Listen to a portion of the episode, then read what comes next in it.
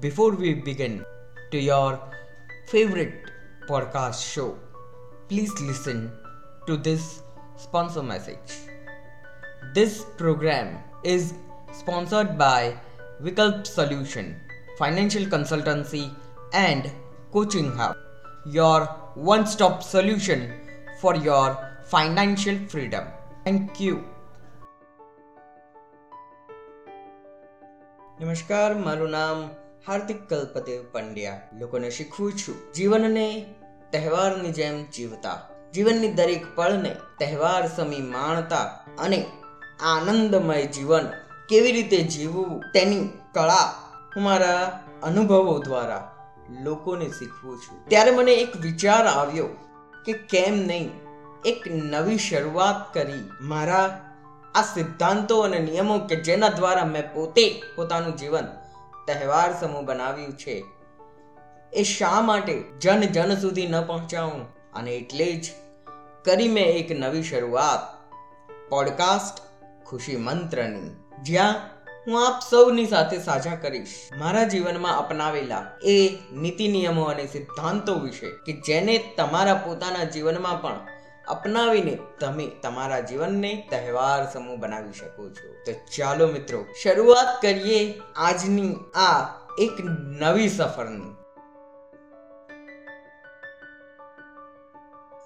આપણું શરીર એ આપણું મંદિર છે. જ્યારે હું મંદિરની પરિકલ્પના કરવા કહું, તો આપણે બધાની સામે એક ગુંબજ આકારની આકૃતિ આવી જશે. કેટલાય લોકોથી ભરાયેલું પ્રાંગણ, જયકારાનો ઘોષ, આ બધું જ આપણી નજર સમક્ષ આવી જશે. પરમ કૃપાળુ પરમાત્મા ની આગળ હાથ જોડી મસ્તક નમાવી અને કેટલીક વખત તો દંડવત કરીને પ્રાર્થના કરતા કેટલાય લોકો આપણને દેખાશે. અને આ માત્ર હિન્દુ મંદિરોમાં જ નહીં, પરંતુ મંદિરની સાથે સાથે મસ્જિદ, ગિરજાઘર, ચર્ચ, બધે જ પોતપોતાના ધર્મના એ ધાર્મિક સ્થાનોએ લોકો જાય છે. અને પોતપોતાના રીત રિવાજ મુજબ પ્રાર્થના કરે છે. મંદિર હોય, મસ્જિદ હોય, ગિરજાઘર હોય કે કોઈ પણ ધાર્મિક સ્થાન, ત્યાં જવું સૌ કોઈને ગમે છે. કારણ કે એ સ્થાને પહોંચીને દરેક પ્રકારના દુઃખો હળવા લાગવા લાગે છે. એ દુઃખો સામે લડવાની શક્તિ મળે છે. એક સકારાત્મક ઉર્જાનું નિર્માણ થાય છે આપણી અંદર. મંદિરમાં જાણે ભગવાનના સાક્ષાત આશીર્વાદ આપણને પ્રાપ્ત થાય છે. આપણા એ પરમ કૃપાળુ પરમાત્મા ઉપરના અખૂટ વિશ્વાસ એમની ઉપરની અખૂટ શ્રદ્ધા ને કારણે મન શાંત થાય છે. આપણે બધા જ પ્રકારના તાણ, તણાવ અને ચિંતાઓને ભૂલી જઈએ છીએ. આપણું અંતર્મન ખુશ, ખુશાલ થઈ જાય છે અને આપણી આંખોમાં પવિત્ર આનંદ છલકાઈ આવે છે. મંદિરમાં દર્શન કરવાથી એક જાદુઈ અનુભવ થાય છે. ખરું કહું તો મને પણ આવી જગ્યાએ જવું, બેસવું અને સમય વિતાવવો ખૂબ જ ગમે છે. આવી જગ્યાએ આવા ધાર્મિક સ્થળોએ કોઈ પણ વ્યક્તિ ક્યારે છળ, કપટ કે નકલી ચહેરા સાથે આવી જ નથી શકતી. આવા સ્થાનોએ પહોંચતા જ દરેક પ્રકારના છળ, કપટ નષ્ટ પામે છે. નકલી ચહેરા નષ્ટ પામે છે અને વાસ્તવિક વ્યક્તિત્વને નિખાર મળે છે. એક દુર્જન પણ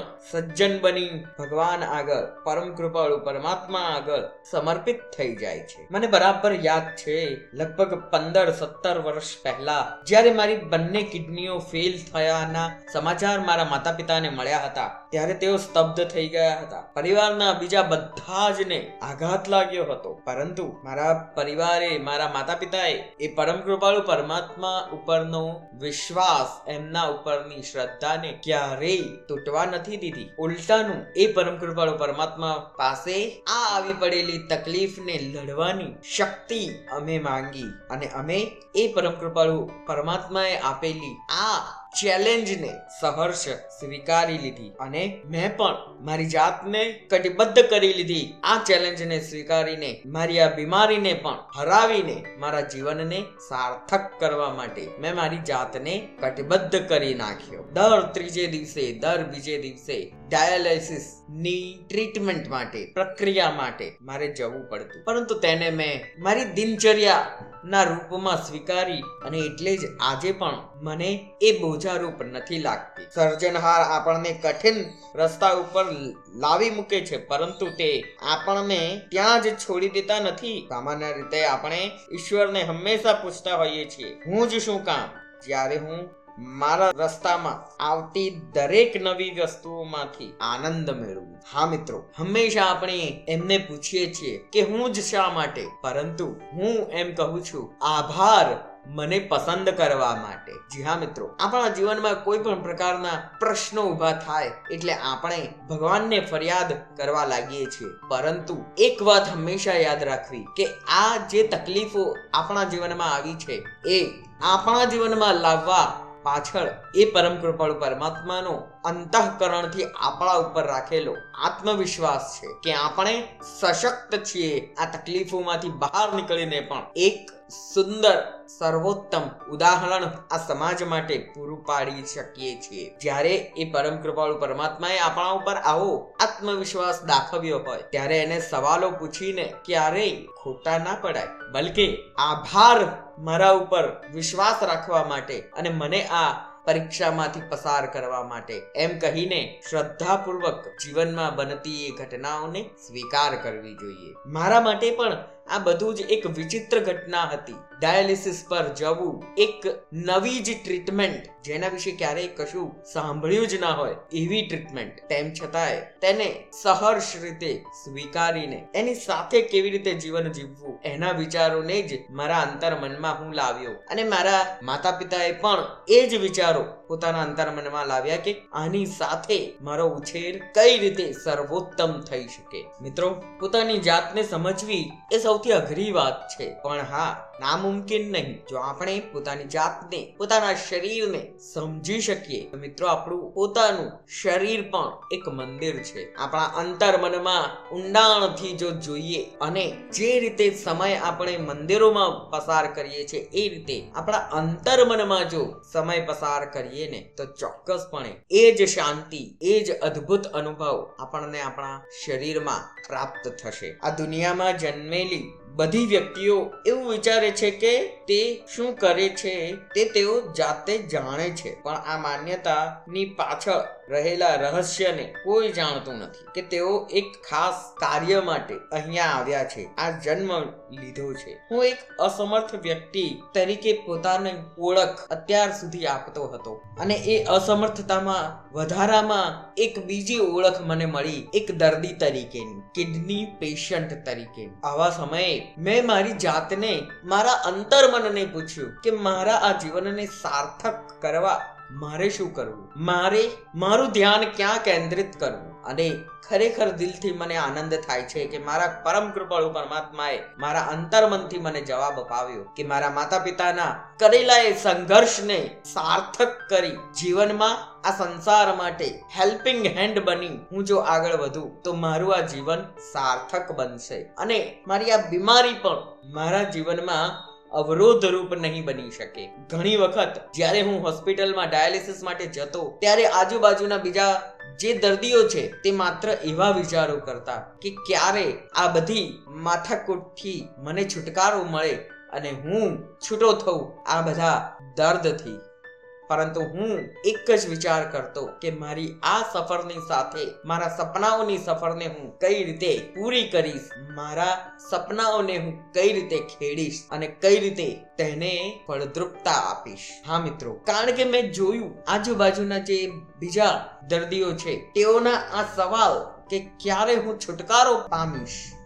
એ સવાલ તેમને નિરાશાની અંદર ડુબાડતા જતા હતા અને તેમની તબિયત ખૂબ જ ખરાબ થતી જતી અને મારો સંકલ્પ હતો કે મારે એક સ્વસ્થ જીવન જીવવું છે અને એટલે જ મેં એ બધા જ નકારાત્મક વિચારોને મારા મનમાંથી કાઢી હું સ્વસ્થ છું અને સ્વસ્થ રહેવા જ જન્મ્યો છું એવા વિચારો સાથે મેં જીવનની એક નવી શરૂઆત કરી. અને એ પરમ કૃપાળુ પરમાત્મા ઉપર શ્રદ્ધા રાખી નથી કે મારા આ સંકલ્પને પરિપૂર્ણ કરવામાં એનો મારી પાસે સાથ છે. જ્યારે તમે ઈશ્વરમાં અને તેના નિર્ણયોમાં શ્રદ્ધા રાખો છો, વિશ્વાસ રાખો છો અને એમ માનો છો કે એના આશીર્વાદ અને એની ઈચ્છાથી જ મારું જીવન ચાલે છે, તો ચોક્કસપણે આપણા જીવનના દરેક પડકારો સહેલા પડી જાય છે આપણા માટે. આપણું જીવન સમસ્યાઓમાંથી આપોઆપ મળતા ઉકેલોને કારણે સરળ બની જાય છે. જ્યારે આપણે મંદિરમાં દાખલ થઈએ ત્યારે આપણને જે અનુભવ થાય છે તે શક્તિ, શાંતિ અને શુદ્ધિ અને આ સાથે જ તાણ મુક્તિ એક વિશ્વાસ અને શ્રદ્ધાનો ભાવ, આંતરિક શક્તિનો ભાવ અને આંતરિક આનંદનો ભાવ આપણને અનુભવવા મળે છે. એવી જ રીતે જો આપણે આપણા શરીરને પણ એક મંદિર માની મંદિરની અંદર જે રીતે આપણે પ્રવેશ કરીએ છીએ. મંદિરની જે રીતે આપણે મુલાકાત લઈએ છીએ, બસ એ જ રીતે જો આપણા અંતર્મનની મુલાકાત લઈએ, અંતર્મનમાં પ્રવેશ કરીએ, તો ચોક્કસપણે આ બધું જ આપણા અંતર્મનથી આપણને પ્રાપ્ત થશે. આપણું આ જે શરીર છે, એ ખરા અર્થમાં આપણું મંદિર છે. પરંતુ મિત્રો, આપણે આ શરીરની કદર જ નથી કરી. આપણે આ શરીરને જાણે અજાણે હંમેશા અપમાનિત જ કર્યું છે. આપણે ક્યારેય આ શરીરની કાળજી ન લીધી. અને એટલે જ આજે આપણે કેટ કેટલી બીમારીઓથી ગ્રસ્ત છીએ. આપણે શારીરિક, માનસિક બધી જ પ્રકારની તકલીફોથી ગ્રસ્ત છીએ. કારણ કે આપણે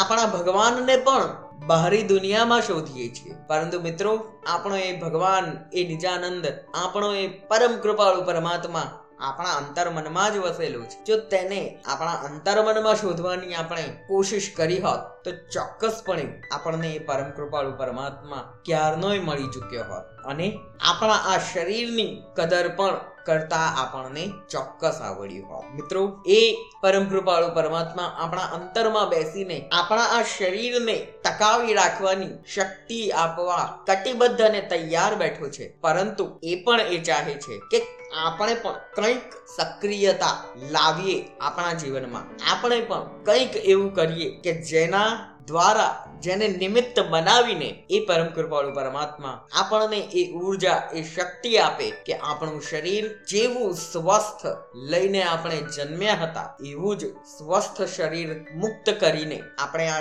દુનિયામાંથી જઈએ. તો મિત્રો, હવે આગળ હું વાત કરું, તો કઈ રીતે એ પરમ કૃપાળુ પરમાત્મા સાથે કનેક્ટ થઈ શકાય, સંપર્કમાં આવી શકાય અને કઈ રીતે એ પરમ કૃપાળુ પરમાત્મા આપણને જે ઊર્જા આપવા તૈયાર થયા છે, એ ઉર્જાને કઈ રીતે સ્વીકાર કરી શકાય? આપણા શરીરને ટકાવી રાખવા એ ઉર્જાનો કઈ રીતે સદુપયોગ કરી શકાય? એની આપણે ચાલો વાત કરીએ. મિત્રો, જો આપણે આપણા જીવનમાં, આપણા રોજિંદા જીવનમાં અમુક કસરત, યોગાસન, ધ્યાન જેવી પ્રવૃત્તિઓને સામેલ કરીએ, તો ચોક્કસપણે આપણે આપણા આ શરીરને સ્વસ્થ, તંદુરસ્ત રાખી એ પરમ કૃપાળુ પરમાત્મા કે જે આપણા અંતર મનમાં જ બેઠો છે, આપણા શરીરમાં જ બેઠો છે, એની આપણે સેવા કરી શકીએ કારણ કે એ પોતે જ કહે છે કે તમે તમારા શરીરની જો સંપૂર્ણ રીતે ધ્યાનપૂર્વક કાળજી લેશો, તો ચોક્કસ